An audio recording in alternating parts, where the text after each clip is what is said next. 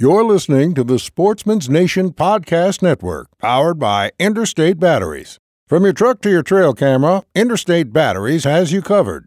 Visit your local Interstate Battery store today or online at interstatebatteries.com. Interstate Batteries, outrageously dependable.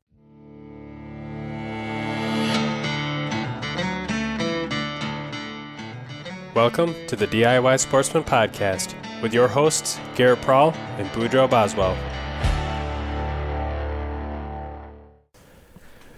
All right, guys. So today we're going to cover some Q and A, some questions and answers. Uh, since we've been started this podcast, we've got a lot of questions and answers through Instagram, Facebook, uh, YouTube channel, everything like that. So today we're going to kind of go through some of that list and go down the list one at a time. Um, a lot of these are kind of directed more towards Garrett and reference a lot of his videos, um, but there's some in here that are kind of a mix for both of us. So, you ready for this, Garrett? Oh yeah, as ready as I'm gonna be. All right. So the first one up is from Mark on Facebook. Do you use a rope mod or buckles with climbing sticks now? Yeah, so I've used both. Um, and in one of my recent videos, I said that I was going back to the buckles from the rope, and the reason that I gave for that was that the climbing sticks are the speed option, whereas the steps, like the wild edge steps, are more of like a compact option. So if the steps are the speed option, you might as well make them even faster by going with the buckles. Basically, in a nutshell, the buckles are faster, easier to use. The ropes are much lighter, and they um, are less noisy or less potential to make noise because there's nothing metal on them. And it's probably something to be completely honest. I'll go back and forth on whenever I'm using the ropes.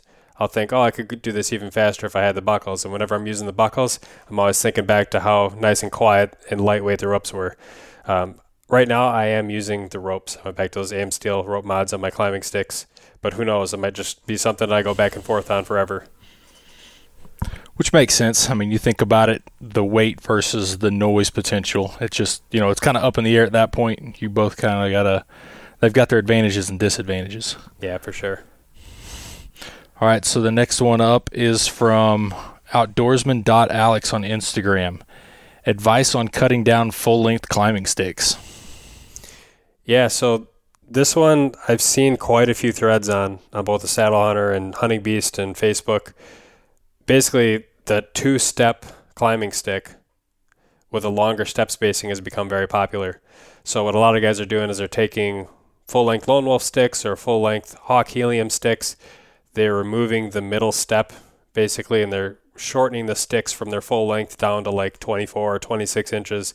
Then they're reattaching the hardware for that top step um, and then attaching something like a Versa button to be able to attach the stick to the tree.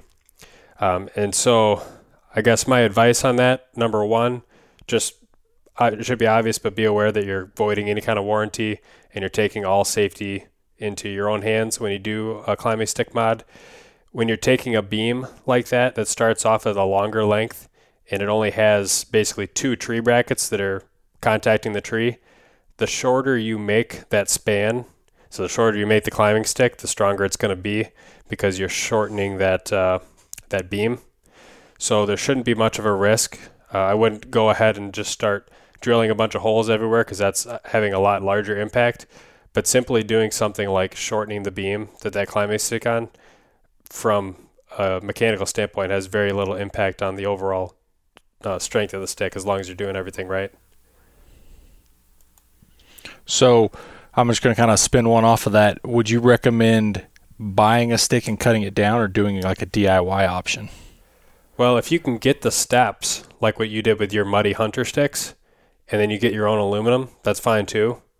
Um, with something like the Hawk, a lot of guys like the Hawk sticks and how those steps fold up and in that case, I mean, you're pretty much you'd have to buy the stick. You, it's pretty tough to be able to mod something like that from scratch yourself because I got that custom extrusion.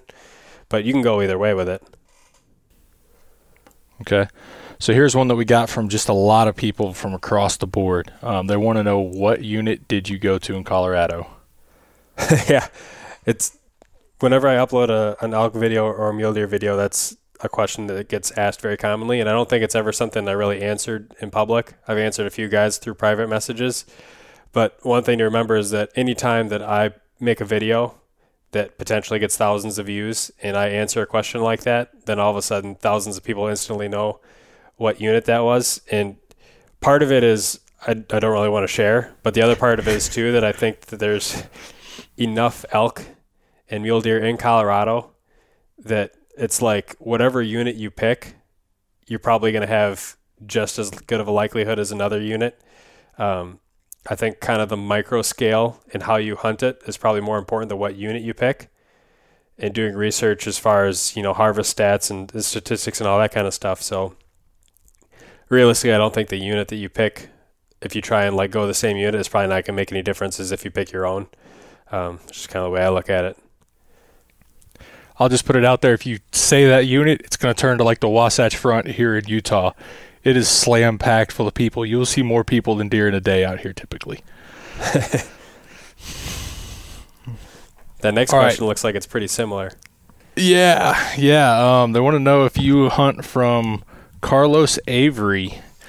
Yeah, so or do you hunt Carlos Avery? The Twin Cities metro area has a ton of public land around it, and on the north side of the metro, there's like a thirty thousand acre. No, it's not thirty thousand. It's like twenty thousand acre uh, public marsh called the Carlos Avery Wildlife Management Area.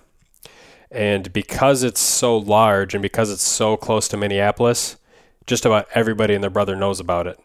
And it gets just pounded with pressure. But despite the fact that it gets pounded with pressure, it also has a very good habitat for bedding cover. There's a lot of water, a lot of cattails, a lot of bog stuff that's really hard to access. And as a result of that, even though it gets a lot of pressure, there's still a lot of places for deer to go and deer to hide. So there's still big buck opportunity out there. And kind of the same, along the same lines of the unit thing in Colorado, um, I don't usually come out in public and just say which like WMAs I'm hunting around the Twin Cities. I will say that I've hunted quite a few of them. Carlos Avery is one, but there are several others that I've hunted and continue to hunt. Um, when you get something that's so close to home like this, part of it is if I start giving out spots and trying to be helpful, not only does that give away the spots that I worked to get, but a lot of these places I talk with uh, in confidence with some of my friends that also hunt the same areas. So if I give away spots or tips to certain places that I hunt, that's also affecting the people that are close to me that share information uh, confidence with me, and I don't want to necessarily spoil their stuff either. Um, but if you're thinking about going to Carlos Avery, there's plenty of deer. You just got to do your homework, look any place else, um, find the spots that are overlooked, and can you can definitely have a great hunt out there. I know a lot of nice deer that have been taken from that wildlife management area. A lot of a lot of um, kind of tiptoeing around to basically say, I'm not going to give you my spot, but you do your homework and you can find a really good spot. Yeah, pretty much. I mean, that's the thing. Like with any of the stuff that I try and tell people, it's usually not necessarily like a pinpoint, but it's like here's the stuff to look for, and if you can find this stuff on your own, like you're gonna you're gonna do well, you know. Which makes sense. I mean, nobody wants to give away their spot. Right. Try and try and teach a man how to fish versus giving him a fish. And I, I point a lot of people to Dan Infalt stuff because that's the the type of DVDs that would, you know, ABC give you the the breakdown of how to hunt and scout a place like that with social media now and everything, stealing spots, especially out here in the West, has become huge because like if you post a you know a grip and grin photo and you have the background of the mountains behind you, a lot of people can pick out what mountain range that is and pinpoint what basin you were hunting in. So you know, a lot of people now won't even post any type of um, background like of a mountains or a skyline or anything. It'll all be down into the timber or into the rocks, basically. Oh yeah, yeah. Fishing's the same way. Somebody takes a trophy photo, and all of a sudden you see there's the, you know, telephone tower in the background. Oh, I know where that is. you know, um, yeah. It is what it is. Yep. All right, on to the next one. Uh, we got this one from a few people from Instagram. It was Dakota Cart, and on YouTube, Grizzled Millennial. Want to know, do you like four fletch or three fletch better? Um, I guess I go back and forth. I'm shooting four fletch right now. I tried three fletch with longer vanes, and that seemed to work fine too. For me, the biggest thing is if I shoot four fletch, then it gives me, like you said last podcast, one more spot to be able to nock tune to. And in addition, uh, I have plenty of fletching clearance from the cables and the rest. I'm able to use a lower profile fletch. The vanes I'm using right now are Fuse the Q2i Fusion X2, which are actually a target vane, and I have those in four fletch, and I'm getting great broad, broadhead flight with that setup. So that's what I'm using right now. What about on your traditional bow? Are you running two, three, four? Uh, I have three right now, three five inch feathers, but I might play around with that. So I run a I run four fletch as well, and I run a lower profile vane. I think they're about 2.8 inches long and about 0.41 inches high. Um, I think they're a Swift. I don't even know who makes them. Um, but I run a four fletch on my compound, and then on my traditional bow, I run the same in a feather. So it's a 2.8 inch feather, about the same height, but I only run two fletch on my traditional bow compared to three fletch just for the fletching clearance, basically passing through the riser and on the riser. Do you have that set just off a of vertical? Uh, yeah, at about the oh, two and seven o'clock or somewhere in that range, probably two and eight. Okay, that makes sense. Whatever that comes out to. So basically, one of my lower fletching goes between my shelf and my side plate, so there's no contact with the riser. And you're getting, shooting off the shelf. You're getting pretty good flight with that that setup. Yeah, getting yeah, getting really good flight. And the benefit of that is a lot of weight forward, so a lot of front of center. Um, you don't need as much fletching to steer the arrow because, like we've talked about in other podcasts, it's basically pulling the arrow. Right. All right, on to the next one. A lot of people ask this question. Will you ever make a set of climbing steps, sticks, or even just a step? Yeah, so when I made that video last fall of my DIY climbing sticks and showed how I cut out those steps on my router, I mean, there's literally been, I'm not even kidding, like dozens and dozens of people that have asked for climbing sticks, and I tell them no, and then they ask for just the steps and they can get the tubing, and I also have to say no. I looked into what insurance would cost if I wanted to cover myself for doing something like that, and there wasn't even close to the amount of return. Uh, in addition to that, my machine, that's like pushing what my machine is ideally supposed to be capable of doing. Um, it cuts aluminum and it cuts wood, but it's made for cutting wood. Ideally, if I was cutting aluminum, I'd want a better machine, uh, something with a little heavier weight and a little bit more power behind it. So, with my job, it ends up being like, oh, I can do like maybe one step a day. If I have free time that afternoon, it ends up taking like two weeks just to get a full set of sticks together. It's just not worth my time. Um, so what I've told some people is if they can find the steps like you did with your muddy hunter sticks, you can make your own. Otherwise, you don't need a router. A lot of guys have made their own steps too, just by using other tools like uh, a combination of like a drill press and table saw or like a table router. There's other ways you can make those steps, and you don't have to cut the trough out of the step if you want to use two bolts. That'll also keep the steps from pivoting as much. Um, and then there's also the great option of just waiting until Dan comes out with his climbing sticks, which should be, I think, any day now. He's going to start taking pre-orders on the Hunting Beast website, and uh, to the best of my knowledge, so far they're going to be two pounds a stick, including the uh, strap, the cam buckle, and then they are going to be, I think, around eighty dollars a stick or so. But they'll be which functionally almost identical to the sticks that I made, um, but they're obviously going to be manufactured a little bit nicer. And so, if it, you guys haven't seen the Dan Infalt stick, you can go over to the thehuntingbeast.com and look at his stick design. Um, it's a really good design, in my opinion. For me, the biggest, the two biggest things for sticks is step spacing and how they attach to the tree. Um, I'm not a Versa button fan, and I like long sticks or step spacing. Um, but step spacing is something that you could just buy a new tube, replace that hardware, like what we were talking about with the um, cut down stick question. Would you cut it down or basically build a new one? Yeah, and he basically made those sticks to be his personal sticks. He made it how he would want to make them. Um, he's got tons of experience doing um, his beast style of hunting. So if anybody would know what a good climbing stick would be, he's the guy.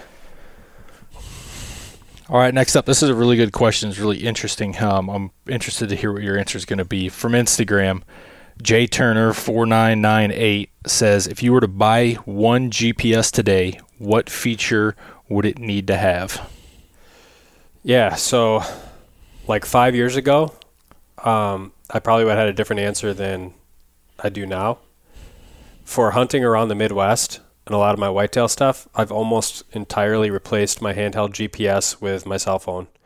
just because I'm never out in the woods long enough where battery life really becomes an issue, and I can always carry a spare battery bank as well. And my cell phone service and GPS signal is usually good enough that I don't have any issues. The cell phone screen is much brighter, much clearer, much better detailed, easier to look at. And with the various apps that are available, I can do most of what I would want to do on my phone. That being said, out in Colorado, I'm absolutely still going to use a handheld GPS.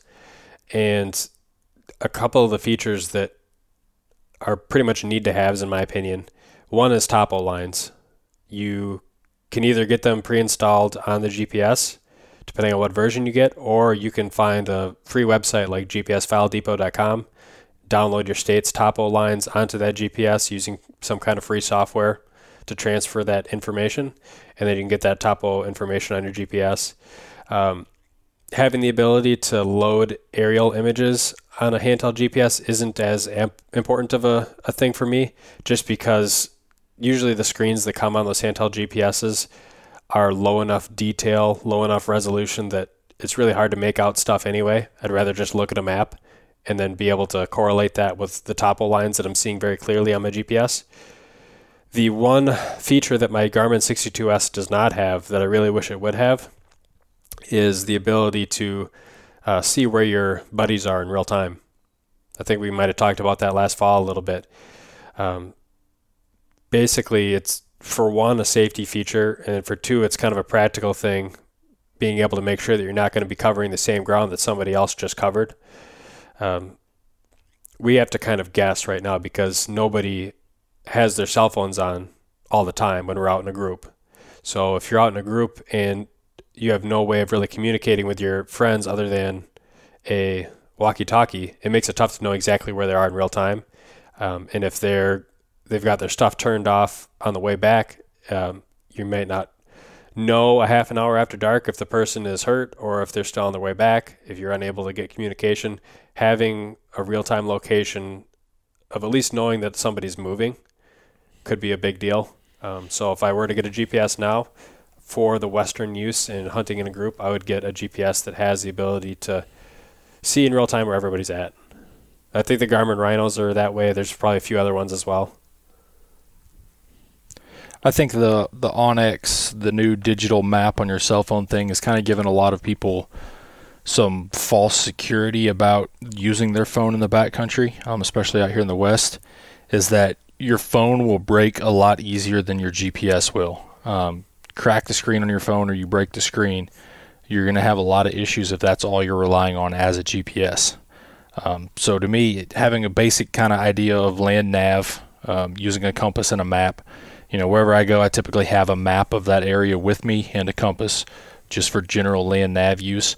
Um, but as for one feature to have in a GPS, um, I really don't know of one. I don't need a a big screen. I mean, topo maps are nice, but if I have a map, I have that on my my physical map for the most part.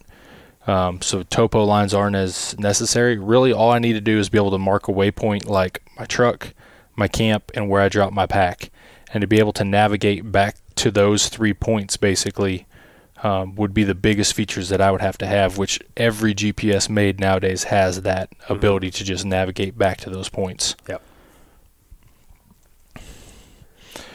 All right, on to the next one um, from a lot of people again. Advice on camera gear. Uh, what about camera brand? You know, Nikon, Sony. What about that? What are your recommendations on camera gear? Yeah, so a lot of questions I get are, "What do you think about this camcorder?" And it's usually a camcorder that runs in like the two hundred to four hundred dollar price range. And to be completely honest, of the cameras that I've used uh, in the lower price range, kind of that entry level consumer camcorder, there's not a ton of differences that I see in image quality. Uh, for me, as a self filmer, some of the features that I like to see, and I'll probably do an entire podcast or video at some point on my entire self filming setup and why I choose what I choose. Uh, but basically, I want to have the ability to run a shotgun mic directly into the camera, not bypassing with an external recorder. I want to be able to plug in a uh, remote to handle the on off and the zoom. And I want to ideally have 4K as a self filmer. It's not as necessary if you're filming other people, but I find that it's nice to be able to film in 4K and then crop in post. Um, and then the other thing you get with a more expensive camera are nicer things that just help with image quality overall better sensors, bigger sensors, uh, the ability to gather more light through a larger iris. So those are things that they're harder to tell people what the difference is going to, you know, show up as. But when I look at the footage from a cheaper camcorder that I've taken, and I look compare that to something like the FDR AX100, uh, which is still over a thousand dollars used. Uh, actually, you probably get them under a thousand dollars used now. I mean, there's just a big difference in image quality. So that's kind of what it boils down to. Usually, with a cheaper camcorder, I mean, you're basically running auto mode. You're turning the thing on. You're hitting record um, and pointing at it, and you're going to have kind of grainy low light. You're not going to have much control over the image, and that could be a good thing. I mean, you might have um, a situation where you might not know how to use the features that a more expensive camera could give you. And in that case, you probably would be better off with a cheaper camcorder and just live with a little bit lower image quality. And that's probably fine for a lot of people. Uh, but just know that there's probably not going to be much difference in what you choose as long as you're like under that four or five hundred dollar new price range. So you might as well just get one that has as many features uh, as you want, or find one that you get a good deal on.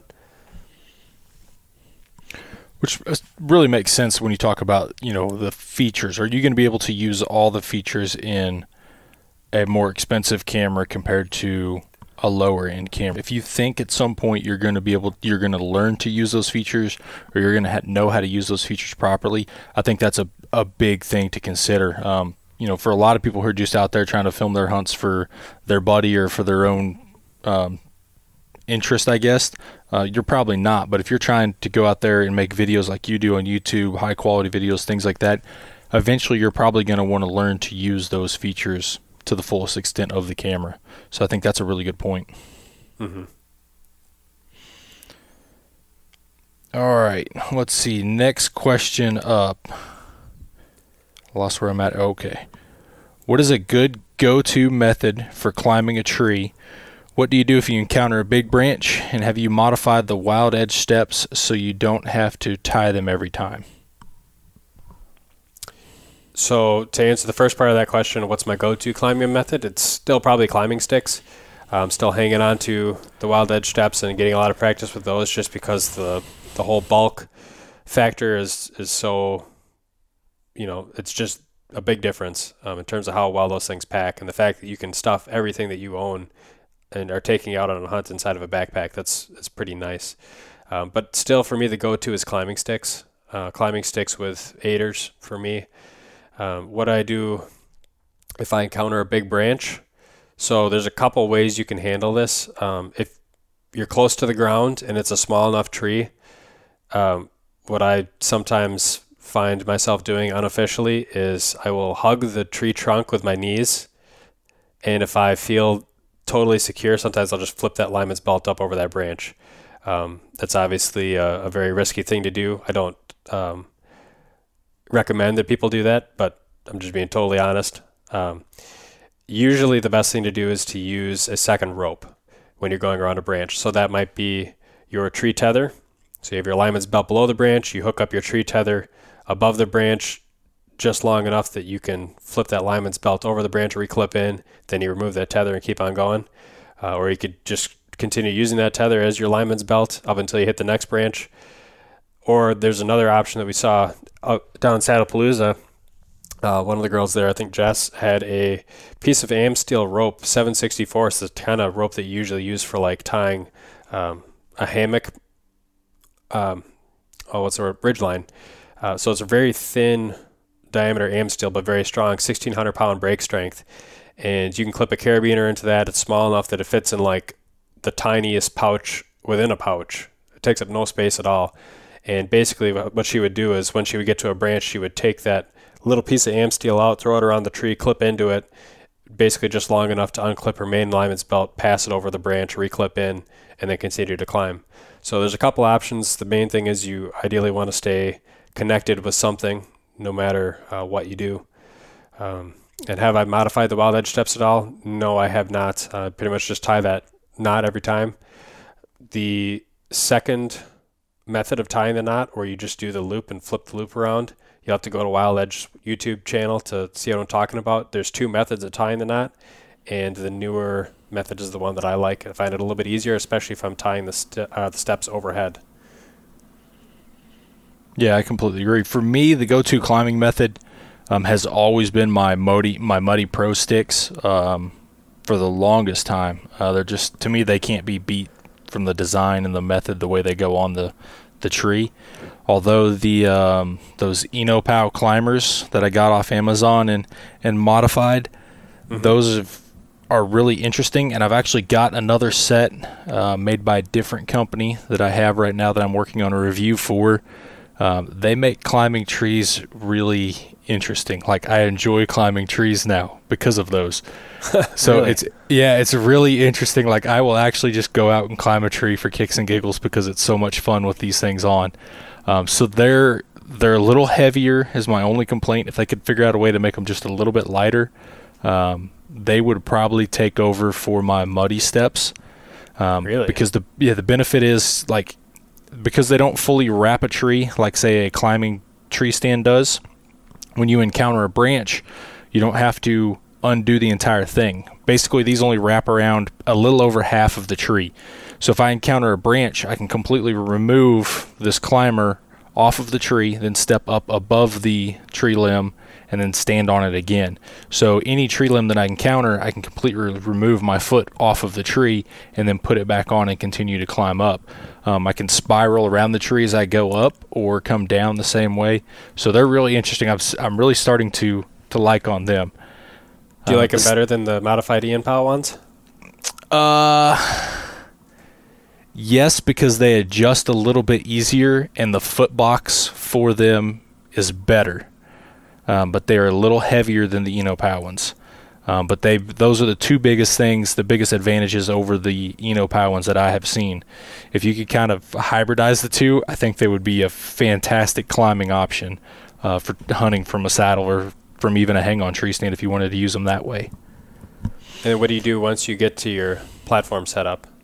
Typically, what I've been doing is I will just unhook them. I have them hooked to my saddle so that once I get up there, when I'll set my platform, and then I'll leave them just below it. And as I'll step up onto my platform, and then I'll pull them up and I'll hang them on the back side of the tree, or I will hang them off of my platform down below me, basically. So that way they're not really an issue. They're not around the tree where I need to move.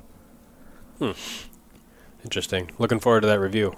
Yeah, the the big branch question, you know, I think everybody does it. It's all kind of a judgment call. If I'm in a really comfortable position and I feel like I can just quickly unclip my lineman's belt go over the uh, from underneath the branch to over the branch and clip back in, I will. But I always carry a second carabiner, a spare carabiner on my saddle, just so that if I encounter a situation like on a leaning tree where I'm leaning away and I don't feel comfortable enough to do that, I will use my tree strap or my tree tether to clip into my lineman's belt, go over that limb, and I'll use a spare carabiner to click into the other side so that I can move up over that limb pretty easy. All right on to the next. How do you set up a backpack with hang on and sticks? Uh, from Troy on Facebook. I don't know if he's talking about how you carry it in or how you set it up once you're in the tree. Um, I, I guess I can just cover both. I mean, the easiest way to attach a backpack is just to bungee it on. Uh, so if you're climbing sticks, you can either lay your climbing sticks flat or lay your climbing sticks on the center of the stand or use something like stick talons so you have a big open expanse across the middle of your tree stand platform. You basically just slap that backpack on some open space, use bungee cords in an X configuration to lock it onto the stand. Uh, once you get into the tree, I mean, the easiest thing to do is just use uh, a bow hook, whether it's a screw in hook if you have that available or a strap on option, and then you can attach that to the, uh, the back side of the tree. So to me, this is a benefit of a, a, saddle. Is your backpack goes on your back compared on your tree stand, where you have your tree stand and your backpack on your back. You know, when you're wearing a saddle, if you wear it in, you have that backpack on your back, makes it pretty easy to carry in. Um, that was one of the biggest complaints I always had with tree stands was, you know, how do you carry all this stuff if you have a a climber on your back or if you have a hang on with sticks on your back and your bag, basically. Mm-hmm. All right how do you pack sticks with a saddle? This is Uh, from Matt on Facebook. Yeah, it's a good question. It's kind of related to the very last question. So when you have a tree stand, obviously packing your sticks isn't that big of a deal because your platform already takes up such a large surface area that attaching sticks to them doesn't really have that big of an impact on your overall carry package.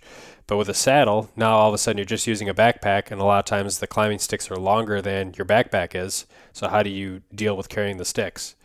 Uh, one option that I've tried and works fairly well is to use something like a duffel bag strap and attach that to your climbing sticks and just carry them over your shoulder. That works really well in general. The only time where it gets kind of goofy is when you're climb or walking through some really tall grass um, or brush when you want to try and stay as streamlined as possible. Um, so the other way that I have done it and like it is I open up the backpack, shove the climbing sticks down into the backpack, and then zip the backpack up as high as it'll go. The top of the sticks will still be poking out of the top of the backpack, but then I just use a Nite Ize gear tie to kind of connect the loop at the top of the backpack, and then just kind of cinch those sticks tight so they can't swing around and, and move back and forth. So you're running those sticks vertical along your spine, basically. Yeah. Yeah, and mine are short enough that they're still not sticking up over my head. I can still bend over and crawl underneath stuff and they don't really get hung up too bad. I don't I don't really use a backpack per se. I use a small sling pack, um, so I don't have the room like you do to put the sticks in a backpack. So I've always carried mine either with a an additional tree strap or tree tether that I used, um, and I carry them basically under my right or my left arm, uh, slung over my shoulder, basically like kind of like what you're talking about.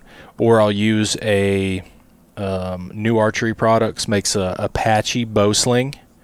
I'll use that on my sticks. And like you said, when you encounter brush or something, what I do is typically my bow is in my left hand, and then I'll grab the sticks with the right hand. I'll just kind of point them both the direction I'm going. So then that way they're following with me instead of getting hung up on stuff to the side or behind me, basically. Mm-hmm. Do you have any issues with your climbing stick aiders blowing in the wind? This is a question we talked about on the forum a while back.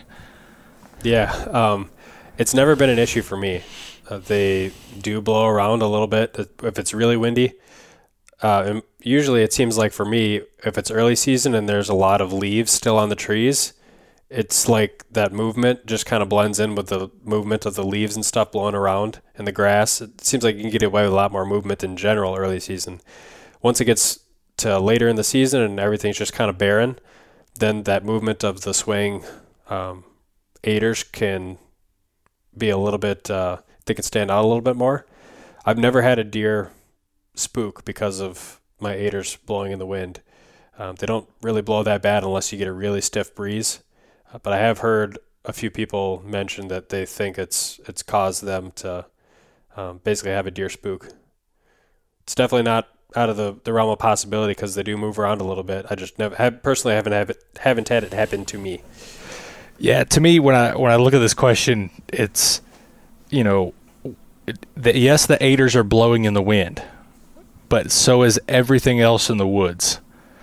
So you know, your tree limbs behind it, tree limbs in front of it, anything that's in that in the woods are going to be moving with the wind.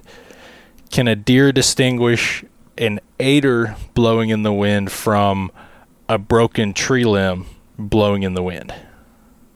you know so then you kind of got to look at deer vision and how poor their vision of detail is basically um, i think it's highly highly unlikely that a deer is ever going to see your aider blowing in the wind and blow out because of that it's one specific thing so to me i don't use aiders i don't like them personally but i don't see that an aider blowing in the wind would be any different than anything else Yeah, what is their vision? Like 2060 equivalent or something like that?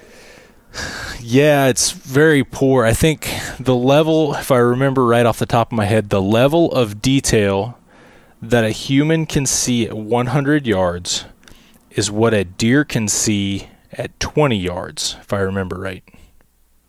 So think about if you hang a climbing stick on a tree and you back up 100 yards, the level of detail you see on that climbing stick is what that deer sees at 20 yards. So pretty poor detailed vision basically.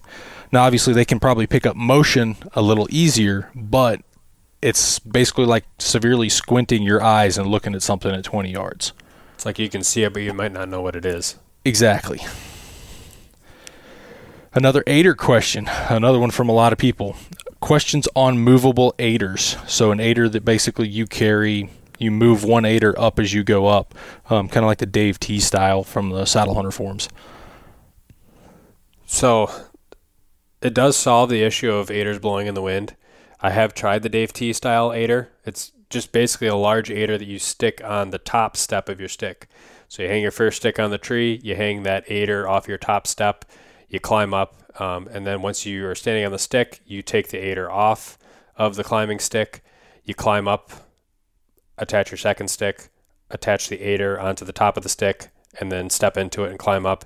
Um, and then on the way down, you can sort of set your foot in the aider, and then once your foot is kind of secured in the loop, set the aider on the top of the stick so you don't have to worry about fishing your boot inside the swinging around aider loop. Um, and I it does work really well. The only potential or theoretical issues with it are that, you know, theoretically, like if you're doing something like uh, putting the aider around your neck as you're climbing up, like theoretically, if you fell and you fell like longer than the length of your aider, which is probably already pretty unlikely, and you happen to catch that aider loop on your stick, like you could hang yourself, I think the likelihood of that actually happening is astronomically low. Uh, the only other issue, more I guess likely to happen, would be you accidentally drop your aider, and then you got a big gap to try and um, to try and jump down. So I mean, I, I like it. I've I might actually use it this year. Um, you just got to be aware of the potential issues, and if you're okay with that, then you might as well give it a shot. You just got to make sure too that nothing on the top of your climbing sticks has anything abrasive uh, or sharp at all.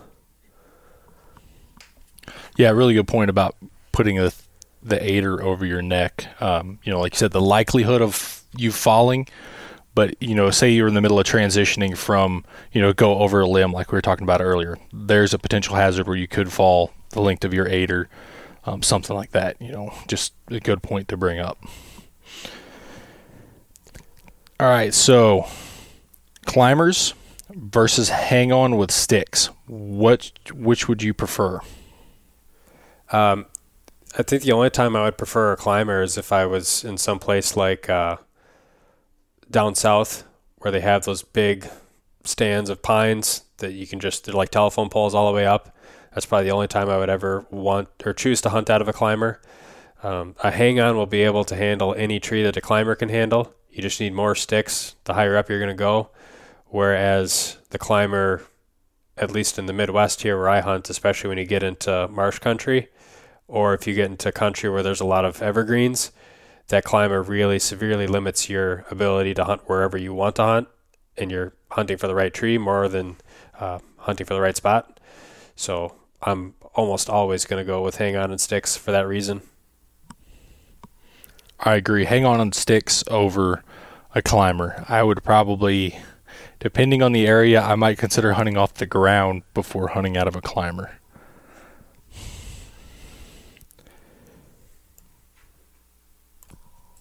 From Facebook, Cody asks, tips on buying a kayak for hunting.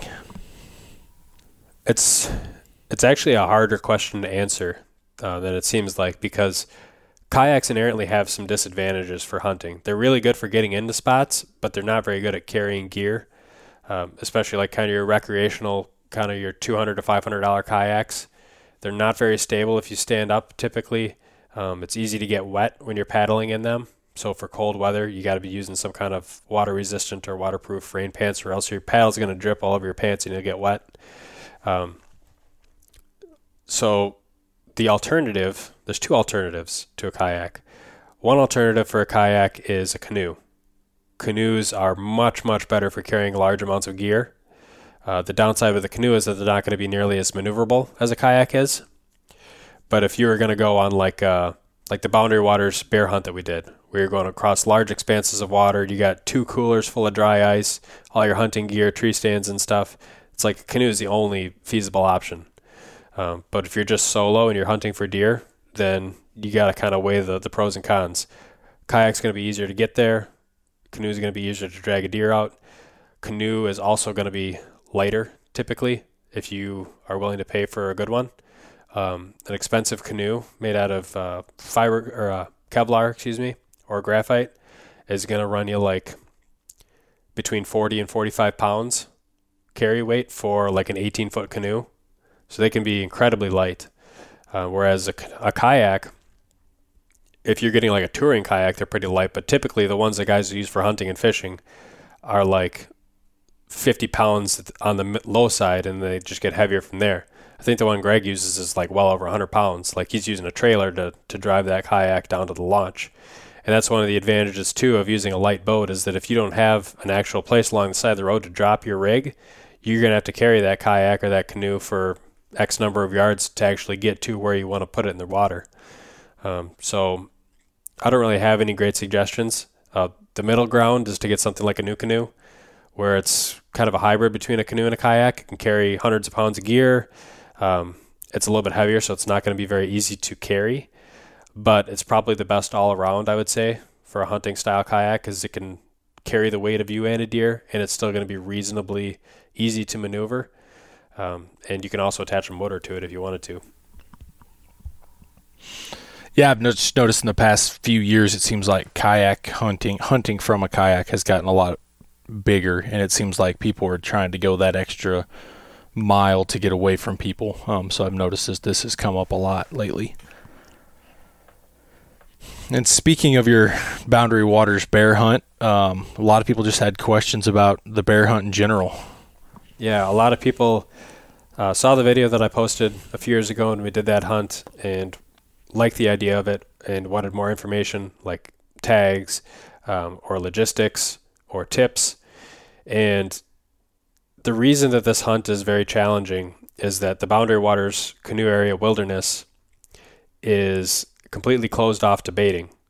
And the thing that you need to realize about Minnesota and the black bears in Minnesota and the terrain in Minnesota, especially up in the boundary waters, is that the land has a lot of water, it has a lot of bogs, it has a lot of swamps, and it has a lot of thick, thick, thick evergreens and just nasty brush and stuff that you don't even want to walk through.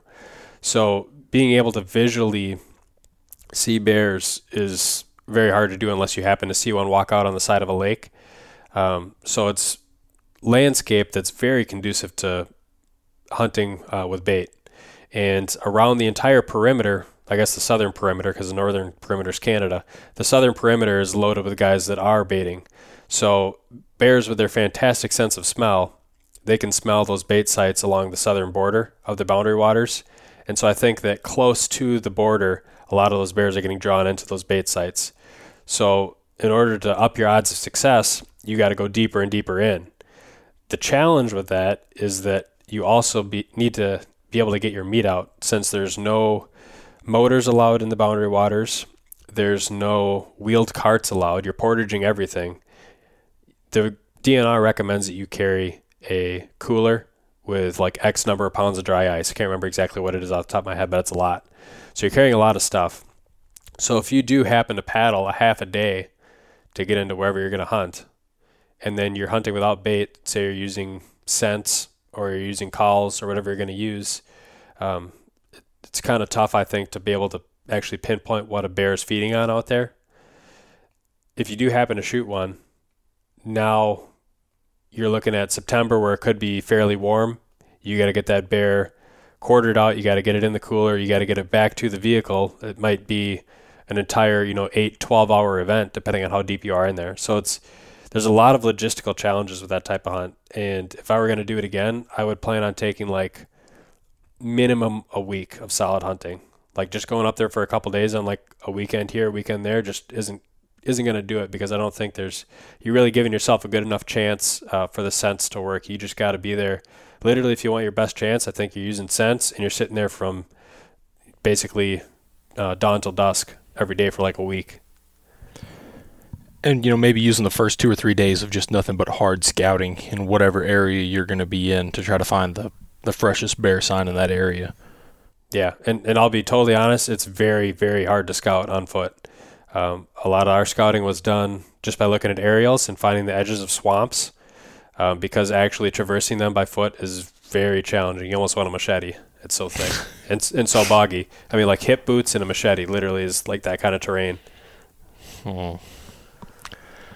All right, a lot of people ask about the electric mountain bikes for access. What are your thoughts on that? Um, I think if they're legal, they're a fantastic option. Um, Ernie just bought one, or he, he built one, and he's been bragging to me about it. I really want to try it out. He basically this bike that he put together, um, and we have an upper limit in Minnesota of what's legally considered a bike, and then what like anything on top of that would, I guess, be considered. I don't, I don't really know, but if you have up to like a thousand watts, you can basically ride it anywhere you'd be able to ride a bike, and it's classified by the state as just a normal bicycle. And you can get going to like over 20 miles an hour on a mountain bike. Um, you can pedal and have it power assisted, or you can have it just like use the throttle, and you're basically just not using any effort yourself, and you can just drive. The big advantage, um, one is speed. If you have a place that has a lot of acreage and it has kind of your uh, forest service roads or logging roads or whatever that you can use to get from one location to another, you can really cut some time off of your trip, both there and back. Um, and then the bigger advantage is with getting a deer out of the woods. If you have the ability uh, to legally quarter a deer and you can put that in like saddlebags uh, on the side of your bike, on the backs of the tires and stuff like that, then that makes getting a deer out of the woods a lot easier. Or if you can hook up some kind of child cart. Um, if you're using like a fat tire bike and you don't, you're just using your own power, no electricity, then those bikes can get really hard to pedal and you're you're moving pretty slow. They can go on some really rough terrain, but if you have any kind of incline, it gets really hard to paddle or pedal. Um, if you have any kind of snow or ice or you know whatever, it just makes it a lot harder. So having that electricity to give you a, a little extra boost can make a big difference. Yeah, I think the biggest thing is checking the laws because even some federal agencies will classify them differently from BLM to Forest Service to national parks. Um, they're all classified as different m- methods of transportation, basically. So it's really knowing the laws because I know they're they're pretty stringent on what you can use where. Yeah, you pointed out federal land. Like a lot of the stuff we have around the cities, we have. Uh, some federal like national wildlife refuges and does the do the whatever laws they have supersede what the state law is i would imagine yes. they probably do so yes it's definitely something you got to look into yeah so while it may be legal in the state to use up to a, a thousand watts it may be illegal to use any motorized assisted bike on federal lands for example so you've right. kind of got to know where you can use it and where you can't a lot of people ask, can you look at a, a map of their land and show them where you'd scout? Um, I've done this a fair amount in the past. Um, what it comes down to, honestly, a lot of the time is just the, the spare time that it takes to do a good job. Uh, like if I if it's a type of terrain that I'm familiar with, if it's like marsh country or whatever, I can tell people this is kind of what I would look for. Outline some transition lines and some potential bedding areas and, and stuff like that. Um, but if it's like a 20,000 acre refuge that they got 10 miles from their house and like, hey, can you take a look at this? It's like, well, I can take a look at it, but if I spend a little bit of time, it's not going to be that great. And if I spend a lot of time, then it's not a good use of my time. Even though that, I'd like to help you out, you know. But so what I a lot of times will do is I will instead uh, kind of push people to go to the Hunting Beast forum where they have like a land management sub forum where people can post pictures of their aerial photos and whatnot and have a whole bunch of people uh, kind of weigh in and give advice. Yeah, it goes back to the teach a man to fish versus giving him a fish. Right. You know, you're if you don't learn to scout on your own, you're never going to be good at it compared to if you have everybody somebody else do it for you. Mm-hmm. All right, from kidney stones on YouTube sounds painful. um, how high should you go in a tree? How high should you go in the tree in a saddle for both bow and gun? What's the minimum diameter tree you'd feel safe on? Um, second part of the question is probably quicker and easier. About four inches or so in diameter is probably the minimum, and that's not set so much by uh, my comfort level. It's more set by what whatever platform I'm using is able to handle.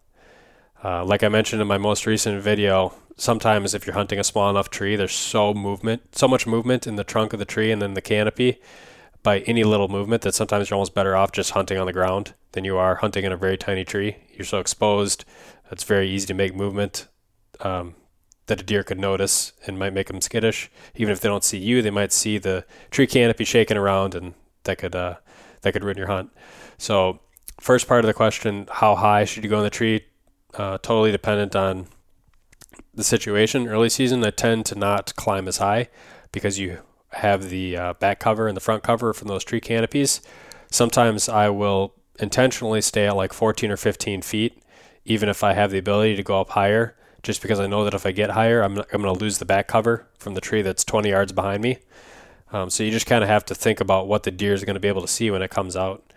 Usually, by the time firearm season comes around, um, the leaves are down for one, and I'm able to take longer shots. So I like to usually get myself higher up in the tree so I'm able to see more stuff, especially if I'm hunting over a marsh and I can kind of see down into things. Yeah, I agree with that part of it is, you know, it's really how high you need to go depends on the situation where you're at. Obviously, if you're in a pine stand where the, you know the lowest limb is 25 feet, you're going to want to get up there pretty high. If you're hunting in a thicket where most of the the tree canopy cover is you know 12 15 feet that's all you really need to be. So it's that part is all dependent on you know what you how high you need to be for cover and for the best visibility. Because you may stop at 15 feet and have great visibility go up to 18 feet and have you know 20 yard visibility basically. Um, the minimum diameter of tree in which you'd feel safe on i have hunted some very very small trees in saddle hunting um, that i don't recommend anybody hunt. Um, so it really depends on two things how comfortable you are with the tree you're hunting and moving, and the type of tree in which you're hunting. Um, because you don't really want to hunt a soft tree like a pine tree, you know, that's only as big around as a 20 ounce soda bottle, um, because it's probably not going to hold your weight once you're up there. I, the smallest tree I hunted out of was, I was probably about 15 feet off the ground, and I could almost get one hand around the tree where I was tied in at. Um, when I shot the doe from that stand, when I leaned out to shoot her, like you mentioned, the whole tree leaned about two feet before it stopped, and my shot went from about four yards to almost straight down on top of her. so um, that's it's really dependent on your size and the tree. We are going to pause right here. Believe it or not, we've only gotten through half of the list, so we're going to cut this podcast in half. You've just listened to part one, and part two will be our next episode so be sure to tune in for that one as well. We'll answer more questions related to saddles, climbing goofy trees, ropes, carabiners, cold weather gear, logistics of carrying tons of extra clothing, and more archery setup questions. Also, we will be doing a giveaway. Aero Hunter is officially releasing the Mesh Kestrel on July 4th, and we'll be giving one away. So if you want to be considered for that, you have to keep an eye out on social media. We'll have details on Instagram and Facebook for sure. I'll probably do a YouTube video as well.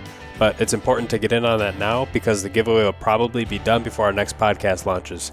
With all that being said, be sure to give the Sportsman's Nation Podcast Network a review on iTunes, tell your friends about it, and thanks for listening.